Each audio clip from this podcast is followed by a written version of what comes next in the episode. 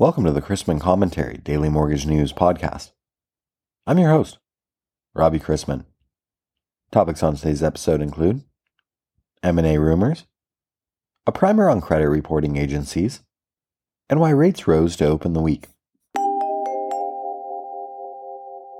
I'd like to thank today's sponsor, Richey May. Named a top 100 firm by Inside Public Accounting, Richey May is a recognized leader in providing specialized advisory audit, tax, cybersecurity, technology, and other services to the mortgage industry. The firm has also consistently been recognized as one of the fastest growing firms in the country and has been named to the Housing Wire Tech 100 and Mortgage Accounting Today firms to watch and the fastest growing firms. The firm has also received multiple awards for excellence in firm culture from Inside Public Accounting. To experience how Richey May can help you transform your mortgage business, visit richeymay.com takeover and M&A rumors continue to swirl, and smarter companies are merely hiring production staff away from lenders rather than pay the baggage that may be associated with the target, while some are selling servicing to help strategically win or with cash flow. MBA reports that our business originated $4.1 trillion in 2020 and $4.4 trillion in 2021. 2022 is down from those numbers, and 2023 is expected to be anywhere from one and a half to two ish trillion dollars, depending on who you ask. Certainly less than half of 2021. It impacts everyone, but certainly with credit fees shooting up, credit reporting agencies or CRAs are feeling the pressure and are being scrutinized by every lender. Want something else to worry about? Forgetting CRAs and expensive mortgage leakage for a moment, how about the oil spill in Kansas that isn't necessarily in the national press, but will take years to clean up and cost billions of dollars? The Keystone Pipeline has dumped an estimated 588,000 gallons of oil into Mill Creek in Washington County, Kansas, stemming from an issue with the pipeline first observed on December 7th. The type of oil that was spilled was tar sands oil, known as diluted bitumen, is thick and especially difficult to clean up. Keystone has had at least 23 leaks in its history. With the huge drop in mortgage volume, every aspect of our business is being hit, including the credit side. Smaller companies are likely to be acquired by the larger companies, cutting management and sales staff, much like smaller mortgage companies. Just like vendors, CRAs need a certain mass to be profitable, especially given the large credit and verification cost increases for 2023. Mortgage bankers can turn into brokers to cut costs, not something vendors can do. Remember that in late November, the industry was given an early Christmas present by Fair Isaac and the three credit bureaus. The vast majority of the mortgage lending industry will most likely incur a massive mortgage credit report price increase for 2023.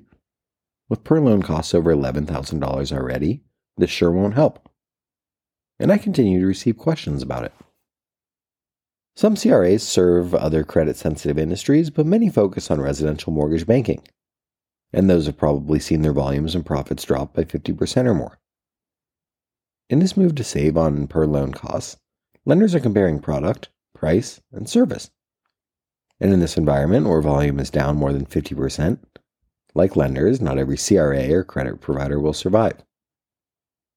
The public knows about Fair Isaac and its FICO score, which is quite the dominant role in credit scores. But there are three main consumer facing credit bureaus in the United States Experian, TransUnion, and Equifax. Each bureau holds and organizes consumer credit information in a slightly different way. Plus, some lenders or companies report to just one or two bureaus, while others report to all three.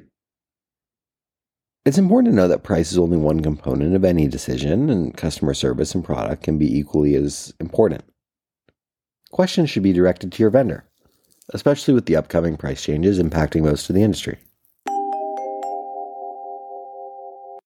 The effect of the Bank of Japan's decision to allow Japan's 10 year bond yield to rise to 0.5%, up from 0.25%, revolved around global bond markets overnight. Rates rose in the U.S. yesterday to open the week, despite general growth concerns continuing to reverberate through the capital markets over the prospect of higher rates for longer as central banks try to rein in high inflation. Economic data released yesterday was limited to the NAHB Housing Market Index, which fell for the 12th consecutive month to the lowest point since mid 2012, with the exception of the pandemic period in the spring of 2020. High inflation and high mortgage rates are causing builders to struggle with keeping housing affordable for homebuyers. Last week's inflation data showed that consumer inflation increased 0.1% during November and 7.1% for the previous 12 months. Both of these figures were lower than expected. While a significant factor was falling gasoline prices, food prices rose at their slowest pace in 12 months. Core prices, which exclude food and energy, increased by 0.2% in November, lower than market expectations. This report solidified that inflation is finally heading in the direction the Fed wants. However, it is nowhere near a level that would cause the Fed to stop monetary tightening, as there's still a long way to go. Mortgage rates in America have fallen for five straight weeks, and the U.S. economy has shown signs of slowing, with retail sales and manufacturing dropping last month.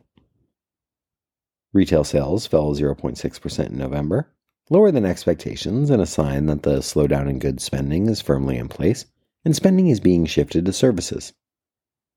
On a year over year basis, they rose 6.5%. These numbers are not adjusted for inflation, so if you consider the aforementioned 7.1% CPI print, retail sales in real terms are more or less down on a year over year basis. The broad based decline reflecting the strain of inflation doesn't bode well for this year's holiday shopping season. The slowdown has been especially pronounced at stores where goods are commonly purchased with financing, such as vehicles or furniture. Today sees another light economic calendar domestically, though we've already received housing starts and building permits both for November. Both were expected to decline 1.8% to 1.4 million and 1.485 million, respectively. We've also received Philadelphia Fed non manufacturing PMIs for December. We begin the day with agency MBS prices worse a solid quarter and the 10 year yielding 3.67 after closing yesterday at 3.58%, as the attention has shifted to the monetary policy of Japan and its implications in the world fighting inflation with higher rates. Let's wrap up with a joke and some housekeeping. Yes, this is a woman's joke. I'm merely passing it along. Looking in the mall for a cotton nightgown, I tried my luck in a store known for its hot lingerie. To my delight, however, I found just what I was looking for. Waiting in the line to pay, I noticed a young woman behind me holding the same nightgown. This confirmed what I suspected all along. That, despite being over 50, I still have a very with it attitude. I see we have the same taste, I said proudly to the 20 something behind me. Yes, she replied. I'm getting this for my grandmother for Christmas.